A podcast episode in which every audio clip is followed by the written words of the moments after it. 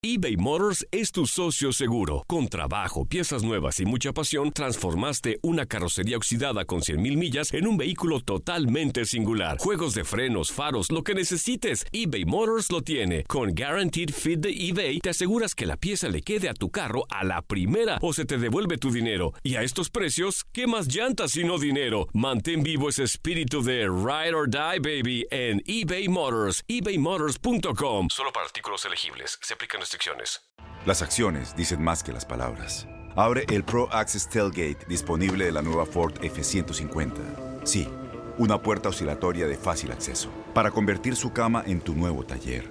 Conecta tus herramientas al Pro Power Onboard disponible. Ya sea que necesites soldar o cortar madera, con la F-150 puedes. Fuerza así de inteligente solo puede ser F-150. Construida con orgullo Ford.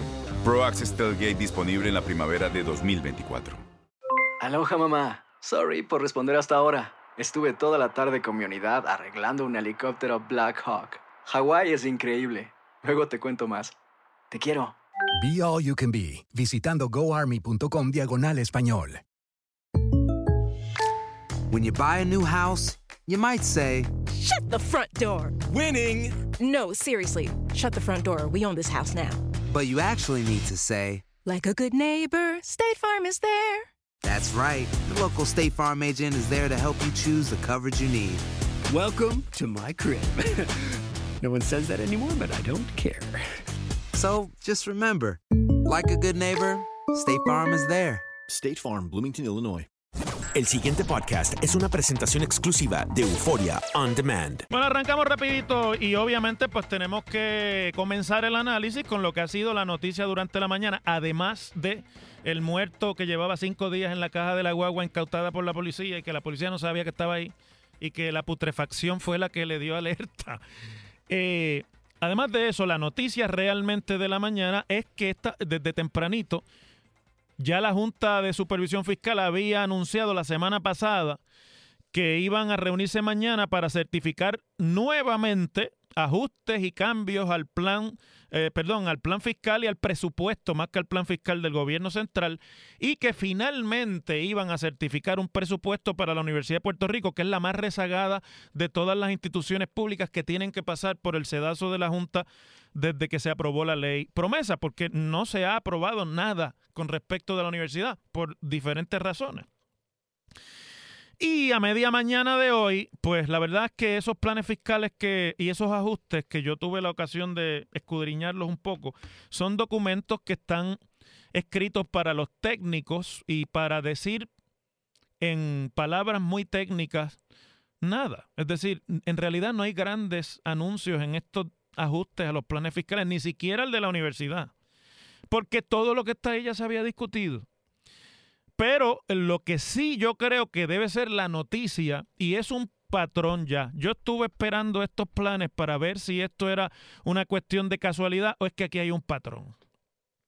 Lo que se puede decir con respecto a este plan fiscal es que la Junta se entregó. La Junta ha renunciado a su labor de cuadrar las finanzas de Puerto Rico. Se entregó. Esto es ya como la cuarta vez que ocurre que la Junta anuncia, habla, empieza a exigir y a la hora de la verdad, como dirían allá en el campo, mucho humo y poco fuego. Cuando usted mira por encima y obviamente aquí no tenemos ni el tiempo ni, ni tampoco hace falta el detalle sobre lo que está en los dos planes fiscales que en los dos ajustes presupuestarios que hoy se anuncian. Si hay algo que a mí me parece que yo creo que cualquiera puede concluir, sea o no experto en, en finanzas públicas, es que si, si eso que está ahí es lo que se va a implementar, Puerto Rico vuelve a estar en bancarrota, el gobierno de Puerto Rico va a volver a estar en quiebra. El gobierno de Puerto Rico no va a poder pagar su deuda nunca, pero en cinco o seis años más estamos en cero nuevamente. Porque evidentemente ese plan que hoy, ese ajuste al presupuesto que eh, hoy se anuncia, se podría describir quizás como si fuera un, mejun, un mejurje, ¿verdad? Un, cuando usted mete algo en la licuadora y hace un batido, de impuestos, de algunos recortes que ya se habían anunciado y de pocas reformas estructurales. Y la Junta, que había comenzado con un discurso muy fuerte de que había que hacer ajustes estructurales para resolver, y habían enviado cartas desde el inicio del cuatrenio, y habían aprobado eh, eh, planes fiscales y presupuestos con el discurso de los ajustes estructurales, esta vez ha rendido los ajustes estructurales a la inmediatez y a la simpatía. Esa es la realidad de lo que surge de esos documentos.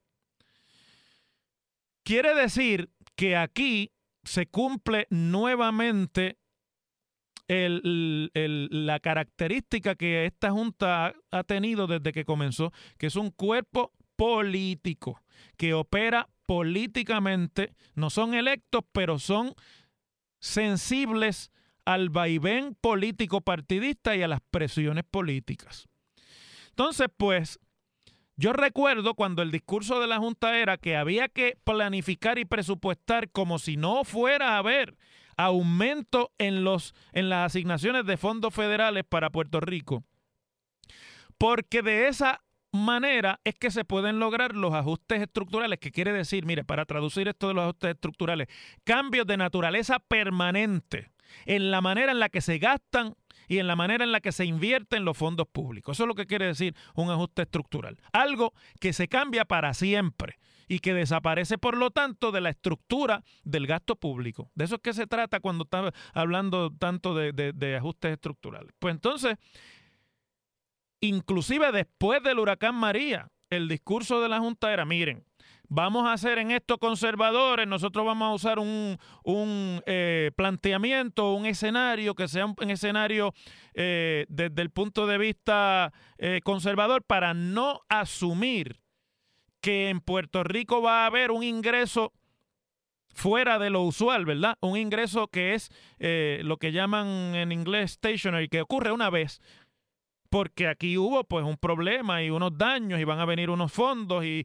ya fueran de los seguros o fuera de un aumento en los fondos que vienen para eh, salvamento y para ayudar y para reconstrucción del país, cuando esos fondos se acaben de aquí a una década y no haya y Dios no lo quiera, otra catástrofe, nosotros estamos otra vez en la situación de quiebra y en la situación de insolvencia fiscal del gobierno de Puerto Rico. Y se supone que para eso fue que el Congreso creó promesa que se cargaron con eso la jurisprudencia y el gobierno propio en Puerto Rico, que el propio Congreso había mantenido como discurso suyo por los últimos sesenta y pico de años, se lo llevaron enredado con la excusa de que había que hacer eso para devolverle la solvencia fiscal al gobierno de Puerto Rico y para regresar a Puerto Rico por el camino de los mercados y del crédito nuevamente cuando se comenzase a pagar luego de reestructurar la deuda de Puerto Rico. Pues resulta que el nuevo presupuesto es un presupuesto a base de unos 82 mil millones de dólares en fondos federales que van a venir para la recuperación de María y que van a llegar en los próximos 10 años. Quiere decir que prácticamente unos 20 mil millones de dólares adicionales van a llegar en fondos asociados a la recuperación de María y la Junta ahora dice que con esos fondos ellos pueden revisar los estimados de crecimiento económico para Puerto Rico y que Puerto Rico va a tener unas décadas de crecimiento o unos años de crecimiento económico fuera de lo usual. Y eso es cierto, técnicamente es cierto. Va a llegar más dinero, va a haber más dinero circulando en la economía y por lo tanto, pues va a haber más, eh, una mejor economía. El problema es con qué se sustituye esa inyección económica cuando se acabe. ¿Qué actividades económicas se van a crear en Puerto Rico y la Junta va a procurar, que era parte del trabajo que le correspondía, para que cuando ese dinero se acabe, no necesitemos que nos pase otro huracán por encima o dos huracanes y lleguen 82 mil millones más para entonces correr otros 10 años más? Ese es el problema de esta chapuza que están anunciando en el día de hoy. Es una chapuza. Y la única manera en la que esto se va a resolver es una manera triste y dolorosa para Puerto Rico. El año que viene cesan una gran cantidad de los miembros de la Junta y un Congreso nuevo que posiblemente tenga una mayoría demócrata en la Cámara de Representantes y un presidente que no nombró miembros a la Junta originalmente porque los que están los nombró Obama en, en, nombre del Ejecutivo, van a nombrar la próxima camada de miembros de esa Junta de Supervisión Fiscal. Y, cuando, y yo creo que podemos adelantar desde ahora que habrá menos presencia de nativos, como hablan, como dicen en inglés, en esa nueva junta. Y cuando esa nueva junta llegue, entonces harán a la carrera lo que en todos estos casi tres años que lleva esta y revisión tras revisión tras revisión no han podido hacer y ahora terminan entregados y vuelven hoy con la cantaleta de la ley 80 y vuelven a decir que hay que eliminar los bonos de Navidad y, hay, y vuelven a decir que hay que recortarle las pensiones a los jubilados y vuelven a decir que tiene que recortarse los beneficios del plan médico del gobierno. Pero esta vez, y yo estuve bien atento, bien atento a la conferencia de prensa de Natalia Yaresco esta mañana, la estaba viendo por la internet en live. Esta vez cambiaron la música. Esta vez la música es que eso es lo que hay que hacer, pero que eso es al gobierno que le corresponde, porque aquí hay una constitución, que eso no es lo que hacían hace un año atrás, y aquí hay unas leyes y hay unas reglas que le dan esa función al gobierno de Puerto Rico. Quiere decir que la función de control la Junta la va a entregar por la función del nombre de supervisión. Eso es lo que eso quiere decir. Y bueno, sobre el plan fiscal de la universidad, dígase brevemente que lo más significativo que hay allí es que, primero, le van a quitar el retiro a los empleados activos de la universidad, lo van a convertir en un plan de beneficios definido, reconocen que el plan de pensiones de la universidad está en mejor condición actuarial y que está eh, funded, que tiene chavos por lo menos para la mitad de cada dólar que paga, que es una condición muy favorable en comparación con todos los demás planes de pensión en Puerto Rico van a consolidar o aprueban la consolidación de los recintos en cuatro unidades. Van a crear unos recintos enormes, uno en Río Piedras con 22.524 estudiantes y 4.300 empleados, y ahí va a estar Bayamón y Carolina también. Uno en Mayagüez, donde van a estar Aguadilla, Recibo y Utuado con 20.871 estudiantes y 3.807 empleados, uno en el sureste donde van a estar Ponce, Calle y Humacao con 9.244 estudiantes y 1.500 empleados, y el recinto de ciencias médicas que lo dejan aparte por ser la unidad eh, de las ciencias aliadas a la salud, que son programas graduados y, y totalmente distintos al resto de la universidad, que tiene 2.400 estudiantes y 2.697 empleados.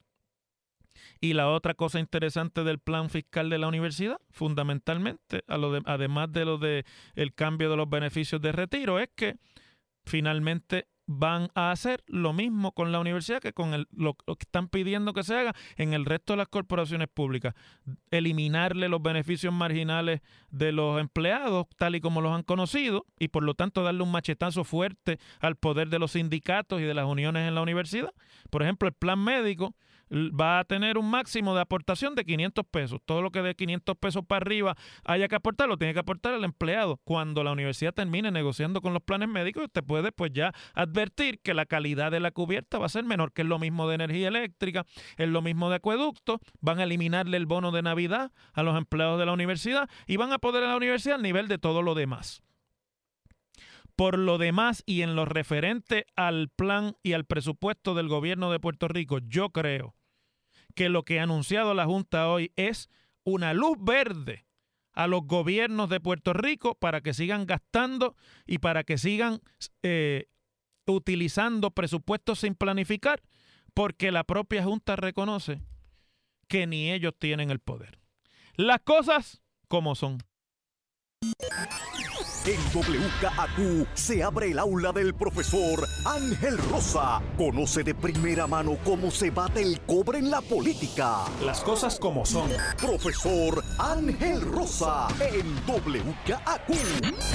Me voy a tomar estos minutos antes de la pausa para comentar algo que apareció esta mañana en el periódico El Vocero y es natural que haya sido ahí porque es una historia que originalmente trabajó ese periódico hace un par de meses, en el que la periodista o el periodista Josian Bruno Gómez del periódico El Vocero dice que fuentes del periódico confirmaron, fuentes internas de la Autoridad de Energía Eléctrica confirmaron al vocero que el Departamento de Justicia tiene muy adelantado y ya entrevistó a varios de los empleados de la Autoridad de Energía Eléctrica por actos de soborno que ocurrieron durante el paso del huracán María, cuando un grupo de trabajadores de esa corporación, que hasta nombre se pusieron, se llamaban los Pink Dragon, los dragones rosadas, rosados, los dragones rosa, se dedicaban a energizar áreas de la zona metropolitana principalmente que no eran prioritarias, en las que había sospechosamente clubes nocturnos, barras, negocios de ese tipo de entretenimiento y bailarinas exóticas, que usted sabe lo que quiere decir en español eso de bailarinas exóticas, ¿no? A cambio de que los dueños de esos negocios le pasaran una tajadita por debajo de la mesa a, a estos empleados.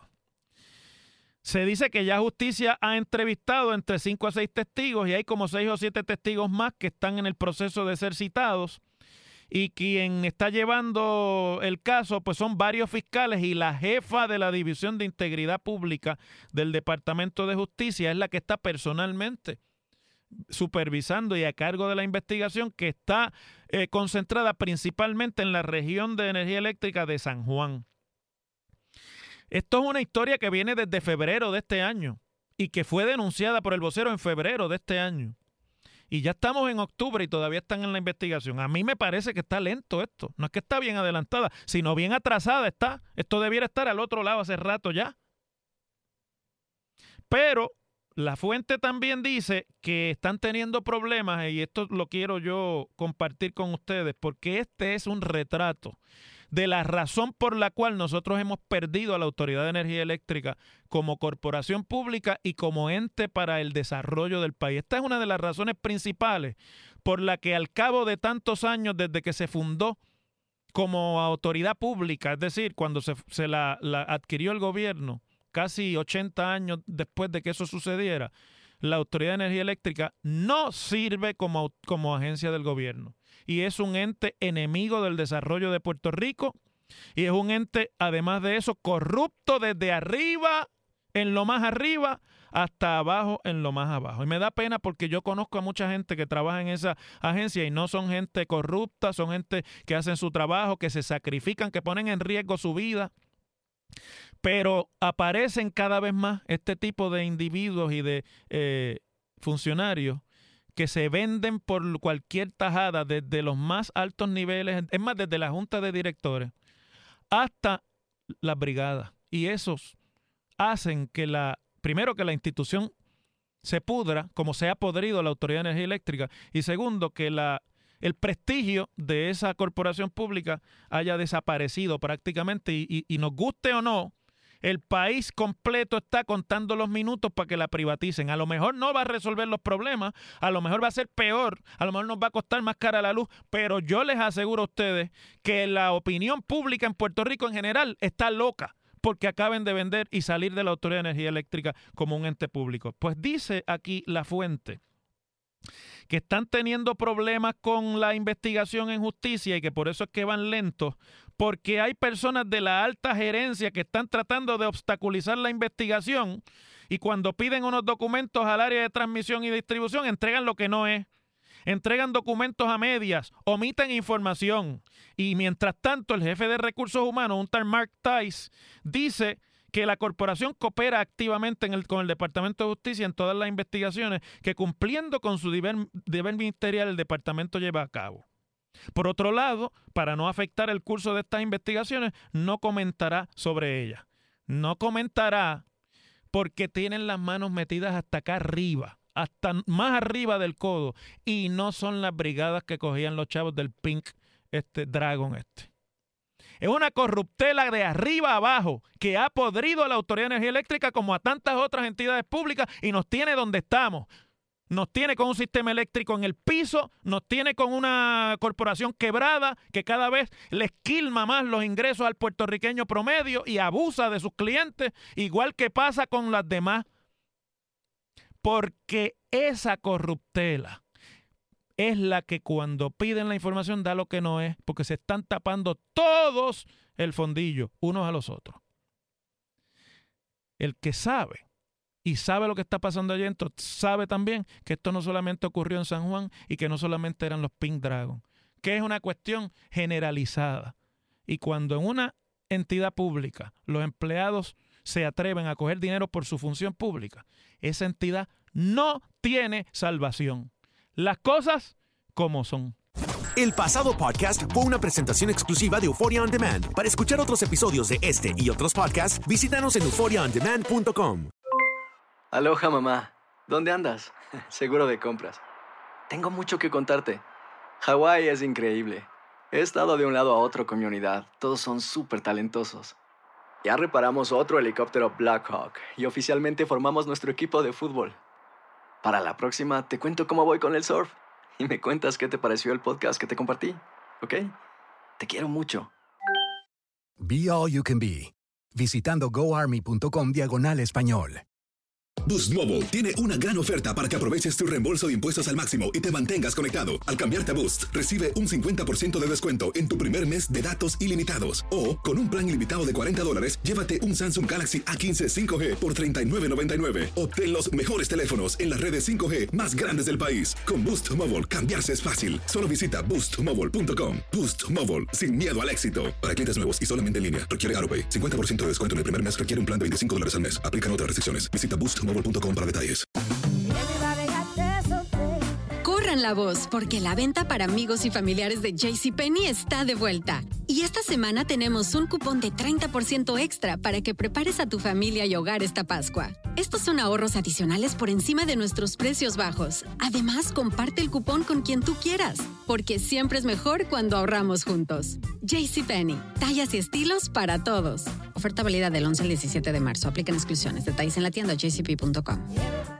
Este abril te invitamos a nuestra feria virtual Univisión Contigo rumbo a la universidad. Conéctate virtualmente con representantes de colegios y universidades en la costa este. Desde Nueva York a Florida, aprende sobre ayuda financiera, becas y otros recursos para continuar tu educación. Regístrate para asistir y para la oportunidad de ganar una tableta. Te esperamos en Univisión Contigo rumbo a la universidad del 3 al 9 de abril. Regístrate ya en univision.com diagonal universidad.